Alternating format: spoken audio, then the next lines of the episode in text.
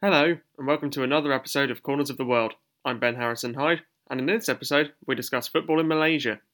Although success is rare, Malaysian fans are always keen to back their team, making football the most popular sport in the country.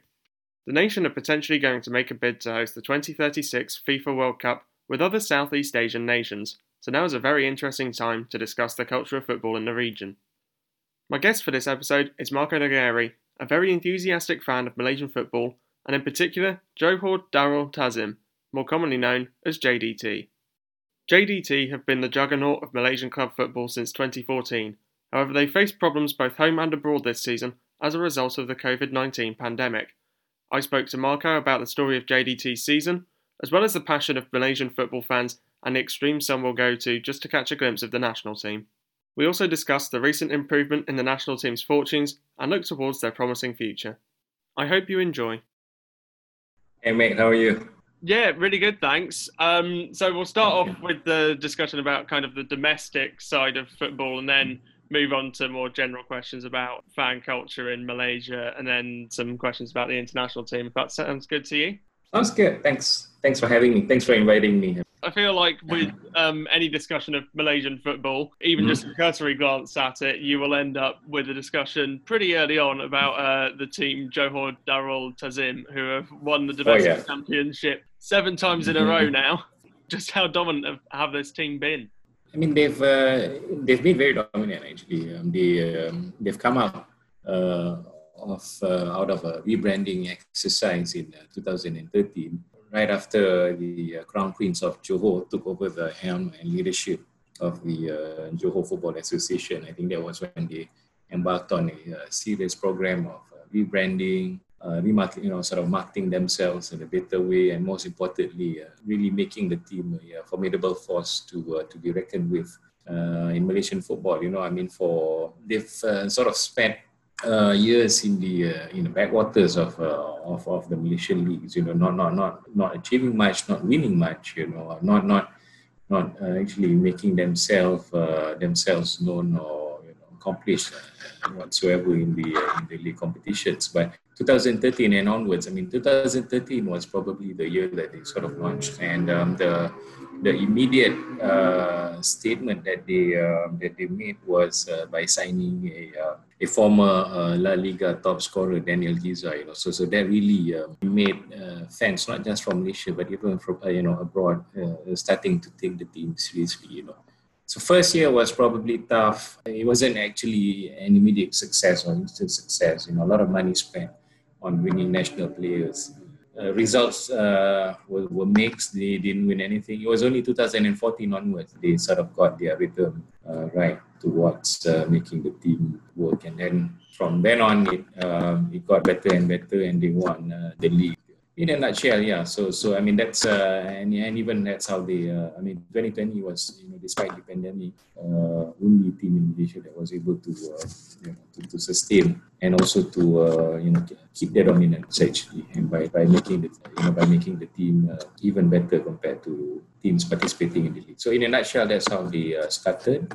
Well, yeah, because no team in uh, Malaysia had really been able to establish any long-term dominance prior to JDT's um, seven in a row, which is uh, absolutely remarkable. There were seven different winners of the Malaysian Super League between 2004 and 2013, and mm-hmm. it was ra- it was rare to see a side win it twice in a row. Yeah. Um, well, I mean, even myself, sadly, you know, I probably don't have enough memory of uh, of what sort of transpired in Malaysian football prior to 2013, it was pretty much because nobody paid any attention to Malaysian football until uh, JDT, you know, sort of surfaced into the scene. You know, the excitement that they bring with the kind of quality of players, uh, foreign and local, that they were able to introduce. I mean, they, they, they, they really made fans, you know, starting to flock to the stadium again. I remembered watching, I mean, uh, well, I'm from Johor actually, so I remembered watching a football game in, in, in, the stadium in 2000 and, um, excuse me, 1990, you know, we, we go way back, you know, 1997, 1998. I mean, this was a time when nobody really paid attention to local football.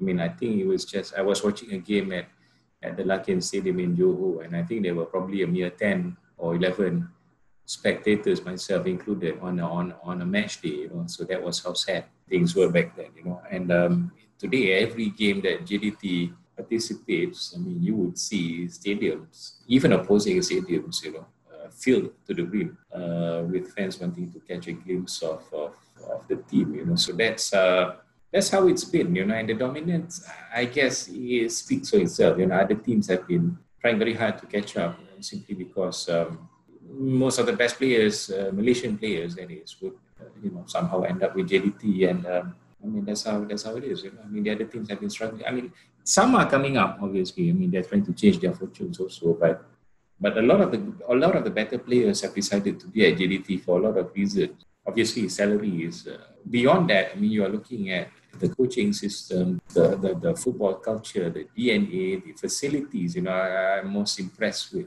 You can't find any um, training uh, auxiliaries or facilities, if I may, uh, other than JDT. I mean, that offers it's not it's really you know world class uh, standard. You know, even players that had experience playing in Europe would come here and you know sort of feel that you know it's it's just another level you know of of, of, of training. You know, I'm saying it's not so much. So yeah, I, I think that's definitely one of the things that, that really made their project successful over the years. Yeah, and obviously, um, with success brings fans, and as you've alluded to, JDT are mm-hmm. probably the biggest supported team in the country now. Um, are there any other mm-hmm. fan bases that are uh, not necessarily big, but just renowned for being loud and noisy, and you know, fans all around the country kind of appreciate their presence at a football match? I would say every state has a, or club has a passionate set of fans you know they sort of bring their own i mean they really show their uh, you know passion for the game on a match day um, it's, nice that you brought this up also because the other club that i uh, happen to i mean when you talk about the fan base and you know the other club that people happen to talk mostly about when it comes to fans is uh, actually Kelantan, which is a which is a state in the east coast it's a state in Malaysia, and they happen to have uh, people. You happen to have people from Kelantan working in all over the country. You know, you have them in the capital, Kuala Lumpur. You have uh, Kelantanese uh, in south of Malaysia. You have Kelantanese living in north, uh, in the north part of Malaysia, in the in the other different states. So each time the uh, Kelantan football team travels to uh, to play in this uh, in the opposite states at their home grounds, you know, you you can't help but notice, but most of the, uh, I mean, the, the fans, uh, among the fans that will fill up the stadiums are fans from Kelantan you know, or fans supporting Kelantan. They are, it's simply because they are everywhere. And I would like to allude to, um, I've normally watched Kelantan play on television. Not, I've not sort of experienced uh, watching them in the stadium until 2018 when I, uh, I was, I happened to be in Kelantan uh, it was a game day that evening. It was uh, Kelantan against uh, well JDT, and as you would expect, mm-hmm. the stadium was uh, filled up, you know, uh, to to the max. Uh, every single seat was taken, and I had to tell you, it's one of the uh, amusing uh, and interesting experience I had because it was probably the loudest football match I've I've had ever watched in the country. You know, I mean, people were really screaming and shouting at the top, I mean, you're talking about, I mean, this was overwhelmingly Kelantan fans, mind. Very few JDT fans, and I, I couldn't remember well. They're overwhelmingly Kelantanese, and everybody was really shouting and screaming for the whole of 90 minutes. I mean, it, was just shocking for me, you know. So, so I, I was sitting next to, I remember watching that game, sitting next to a, um, to a Kelantan foreign player was actually from Scotland. Actually, he was married to a, a, a, Scottish lady, and he's been playing football in Scotland for for, for a lot of his uh, career. Sitting next to me, and even he, you know, we sort of agreed that you know, you can't find this in Scotland. Probably, you know, um, it was just it was just fascinating. Yeah, it sounds loud, and I imagine that um, you know the Scottish fan may have had experience of something like that if they'd been to a Celtic Rangers match, but nothing, bet, nothing yeah. would have come close to that otherwise. I think with the uh, with the ultras, do they kind of have a typical match day routine that they go through? Is there a typical bar they go to? Is there some kind of food that's associated with football in Malaysia? Well, uh, it's quite uh, it's quite distinct. I mean, I've watched uh, the only. Um, match I've watched in Europe would be some of the Bundesliga games I, I've been to. Um, it's it's uh, the similarities. I would probably say uh, you, you can spot it within the stands maybe uh, when they when they do their when they do the support and when they sing their maybe minus uh, a glass of uh, or a cup of uh, beer or a can of beer in their hands. Because that is not uh, that's not something that is uh, I would say permitted here so do they we don't have like a I understand like a pub or bar culture where you know fans sort of go to pre or post game. It's hard for me to describe um, what they do. But you have that yeah you're right. I mean they uh, they they sort of gather at a spot say uh, not too far from the stadium. And then you know when the when the when the rules are a bit east uh, they would uh, light up you know their flares and uh, you know congregate and chant in, in, in, big numbers you know in a way I wouldn't say they were obstructing traffic or anything but they they they, they were facilitating the authorities obviously. But it's one of those uh, sort of fun uh, pre pre game rituals that, that that fans are able to witness, you know, and especially the flares. I mean, the young, if you, if you bring your children, I guess the young ones would, would probably um, sort of appreciate it most. You know, they, they, they would enjoy seeing the sparks and flares. Uh, but but that, that, that is not permitted within the within the grounds, obviously, within the stadium. So so it's a lot of it has to do with the chanting and the singing, which is also you know the tifos, you sort of love that as well, you know, especially when they have uh, some kind of a strong message to send to uh, specific individuals or personalities, you know, youth or even your opposing team, you know, especially when, when it's a final match. I mean, that is really uh, lovely to watch, you know. I happen to enjoy the fan uh, or ultra culture mostly I think when it comes to the Malaysian national team when he plays it plays his home games here. I mean that's uh, it's just simply a sight to watch. I mean you, you would have to be here to fully uh, understand and, and capture what what it means to be watching a football game in Malaysia, especially when the Malaysian home team plays. And of course, a lot of this um, big, massive supporter group culture has well, I imagine it's taken a bit of an impact as a result of COVID and restrictions. So, how did the um, league and the Malaysian FA deal with the pandemic initially, and have fans been able to return at any point throughout the season? All of that was just gone. Um, whatever stadium experience that you're hoping to get in 2020, gone. It was just a non-starter. Uh, the first few games, I think it was late February when, uh, or early March when uh, when the games uh, kicked off. I think, well, the fans were flocking. I think a lot of fans were excited to be at the stadium because, uh, you know, new players, new recruitments, new kids. For in the case of JDT, it was a new stadium. Uh, it was a new high um, high tech stadium that was comparable to whatever that was, you know, in Europe or elsewhere. So you really want, you badly wanted to experience all this as a fan, you know, to witness it firsthand rather than, uh, you know, being at home and, you know, sitting in front of the telly. I think uh, fans, uh, I mean, uh, genuine fans would die for, for, for that, you know, for that sort of experience. Well, I mean, the pandemic came in and everything was uh, put to a halt by uh, March. Yeah, I think it was about by March when they sort of played their last game front of an empty uh, uh, in front of a, in an empty ground, and then uh, everything was just uh, halted and resumed back in uh, August. Just the league matches, and that was only played. I mean, the league continued, but they didn't play the full uh, schedule. But instead, they they played half of the the remaining fixtures, and they were going to allow fans to. They were planning to allow fans to enter the stadium in small numbers by I say right about now, I think when the Malaysia Cup competition was uh, was being planned, and in the end, the competition was scrapped. So, so I would say 2020 was a very very rough year for for anyone involved in football, from the fans, the clubs, players, the coaches.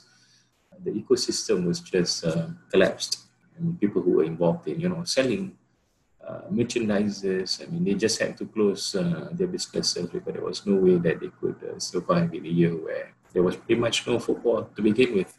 And of course, fans of JDT not only were they not able to get into their stadium this season, they were also uh, denied participation in the AFC Champions League, uh, which is mm-hmm. currently taking place in Qatar right now. Do you want to kind of yeah. explain this weird saga? I don't know much about um, how they came about with that decision other than what was said publicly, but it was a regulation that was uh, planned by our government in terms of uh, making foreign travels for, I guess, you know, for competing in sport. What would have killed anybody would be the very strict uh, requirements uh, traveling upon returning. You're talking about, you know, um, coming back from, uh, I mean, going to Qatar and then getting yourself quarantined and then participating in tournament. And then coming back here, it sounded like a costly affair um, for the players or for the club itself. That's one. And then number two, I think everybody thought it was probably a risk, you know, that was worth it. If you could avoid it, you might as well just avoid it. You know, I think that was what uh, the consideration at the end of at the end of the whole thing was. It was sad. I mean, for me as a fan, I thought I wish they had participated. I mean, the pandemic aside, you're talking about the number of games that they played uh, prior to the uh, sports football shutdown, and uh, they were doing so well. I mean, they were doing very well. They had a chance of, they actually had a chance of progressing beyond uh, the group stages. So it was a bit of a tough uh, decision to accept, but that's uh, that was decided. So we just we just deal with it, and we, we, we just hope to see we just hope to see a better 2021. And obviously, the uh, travel restrictions have also impacted international football, and the Malaysian team haven't mm-hmm. played an international match since November 2019. It's, it's pretty much a year now since they last played mm-hmm. an international match. Mm-hmm. Has that kind of had an impact on Malaysians as a whole? Because I think I'm right in saying that football is the most popular sport. I would say almost the same thing. You know, I mean, you're talking about November 2019 that Malaysian team was on a roll. I mean, we were up there. I mean, we were actually high in the, in the table standing, just below the uh, the leader of the of the of that group's uh, qualification of that qualification group. I mean, you're talking about we were able to beat uh, some of the tough opponents. You know, Thailand. We back we we Indonesia, bitter rivals twice uh, during that qualification game last year. Uh, this uh, current set of Malaysian players were you, you know, they had really good self-belief. Um, you know, we would, uh, in the past, you know, when you would confront a team like uh, Qatar, uh, UAE, uh, back in the day, I mean, you'd imagine Malaysia getting smashed five, maybe six goals, maybe less, you know, I mean, it, won't be an, uh, a friendly affair, so to speak, you know, it's going to be very difficult.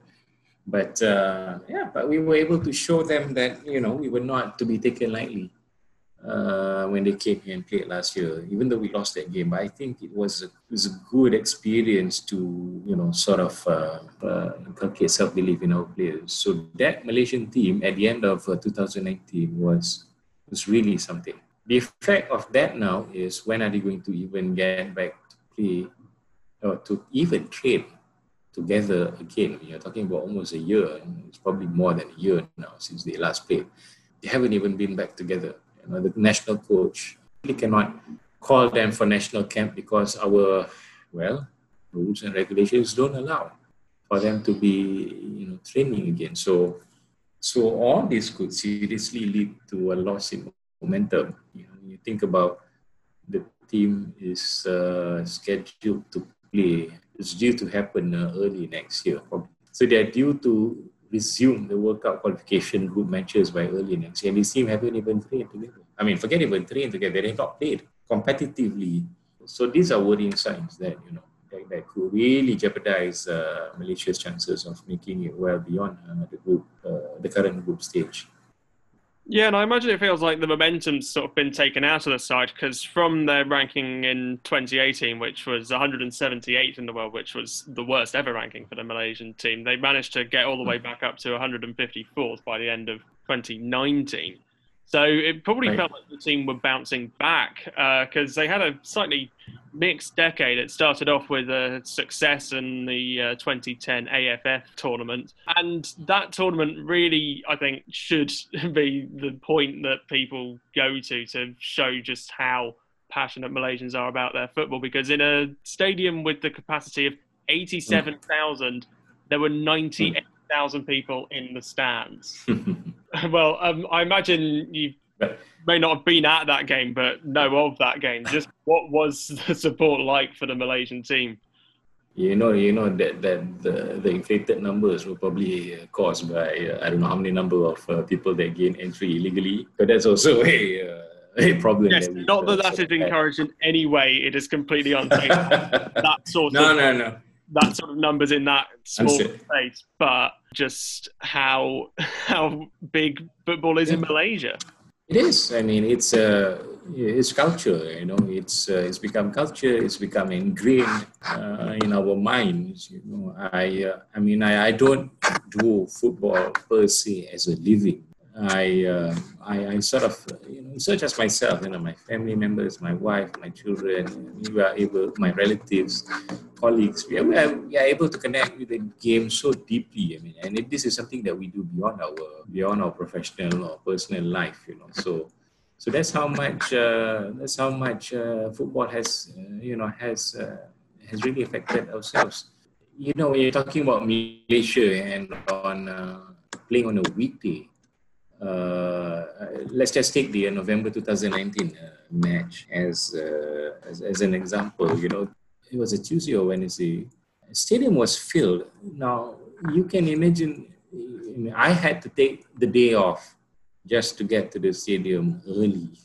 You know, even though now I mean it's better now because the seats are numbered, mm. so to speak. You know, so so so you'd be assured of not having to stand throughout the 90 minutes, you know, because there were simply no seats. And however, you got a ticket in your hand, or either that or you you be sitting on the floor or on the stairs. I mean, it's a lot better now. People are. The point is, people would, uh, you know, from work immediately go to the stadium. I mean, this is a change in sort of mindset, even I would say, you know, when back in the day when football was not as uh, as regarded as important, I don't think people were as bothered to um, to watch a game. You know? I mean, again, when I say this, you're talking about you know, which game, what sort of game? Is it a friendly? Is it a qualifier? Is it a final? I mean, who's the opponent? You know, are you playing Indonesia? Are you playing Singapore? Yeah, are you playing Timor Leste? I mean, that would probably draw a slightly lesser number of people in. But again, I mean, my whole point here is when it happens, wow, it's really mind blowing. You know, I remember in the um,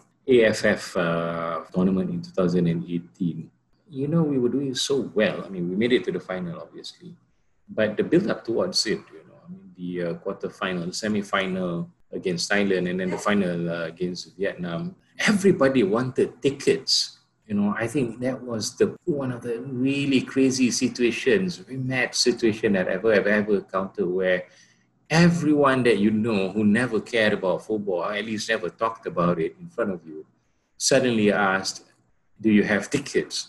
To watch the game. Everyone was talking, and then you know when they when they allowed it to go on sale on a specific day or morning, let's just say if the counters were to open at night, people were already queuing the night before. I mean, people were sleeping on the floor uh, in front of the uh, ticket booths. I remember. I mean, you could see pictures of this on the internet all over. People were making lines just to be sleeping on the floor to get themselves a pair of tickets. You know, so that's how insane I mean, to the extent of what people were able to, you know, to do, you know, just to be able to be in a stadium.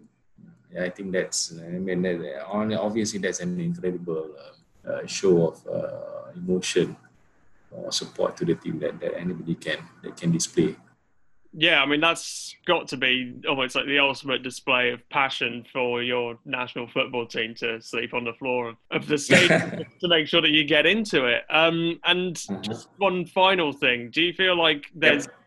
even more future potential in this uh, Malaysian squad because there's a lot of good players coming through their youth setup at the moment? Do you think that from this position now, where you know they're sort of runners up in the AFF championships, where do you think they can go from there?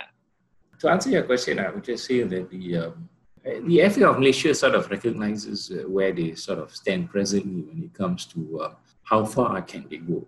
So they sort of set these objectives of where you know they have their. I mean, obviously they have a thirty year. I mean, I mean the first of all, what they did was they launched a, uh, sort of a thirty year plan of football development in Malaysia. You know, sort of outlining where they want to be in the next uh, 30 or so years, you know, and when I say that you're talking about being amongst the top three or top two, you know, within Asia. Um, so that would be the long term. But in the short term, they've talked about at least qualifying for the AFC Asian Cup. But the thing is, we've not qualified for that tournament. And I think to be taken as uh, serious uh, contenders in the region, you need to at least uh, participate in that tournament.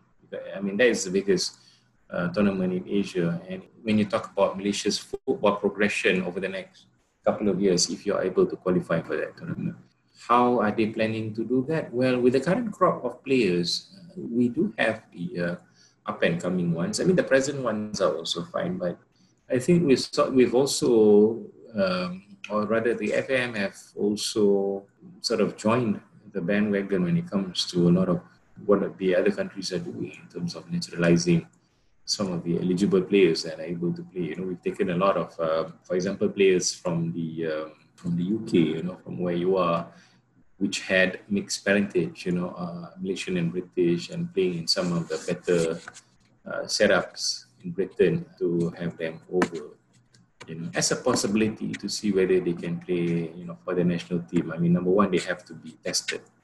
Also, you know, uh, coming from the UK with some British or or, or rather English um, footballing background is definitely not not an automatic qualification for national uh, team. Uh, so that's uh, so that's what they've been doing. They one of the programs that they've been embarking also. But at the under 19 and under 18, you know, the youth setup definitely it's uh, it's become they've taken that side of um, the side of the program more seriously. I've had a chance to uh, speak to some of the uh, some of the officials in FAM, and you you you you understand that they're doing their best to uh, to develop some of the youth some of the youth players.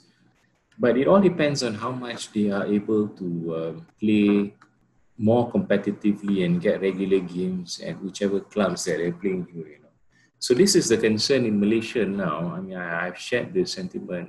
With a lot of people. And I think, I mean, I would, or rather, I would say that a lot of people share this sentiment, this similar sentiment anyway, in a sense that most of the clubs here are run by the states. And the president of the state football associations tends to set this uh, objective of winning a cup, a minimum a cup, a domestic cup competition each year. So when you have that sort of target, you really need a set of experienced players not to undermine the young players, are really good. I mean, some have really stood out. But unfortunately, a lot of coaches understand that it's, it's, it's rather easy or it's or rather it's an immediate solution if you were able to field or if you are able to field in your team more experienced players.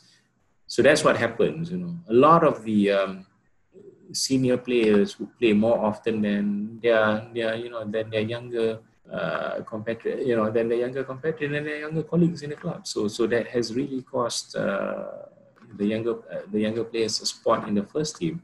You would see them play in the reserve team or in the reserve league uh, or in the Premier League. How many has come out of that system? Well, not as many.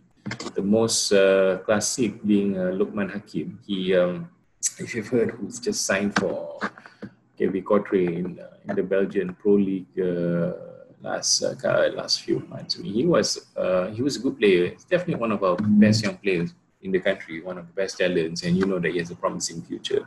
So yeah, I mean, I I, I don't know. I mean, I don't know what the coach has in mind when it comes to him, but at least perception-wise, he didn't give a very uh, rosy indication that, that they would, the young players would actually command a serious spot in the team, at least for at least for, for now or for the coming years. But I honestly hope that this would change.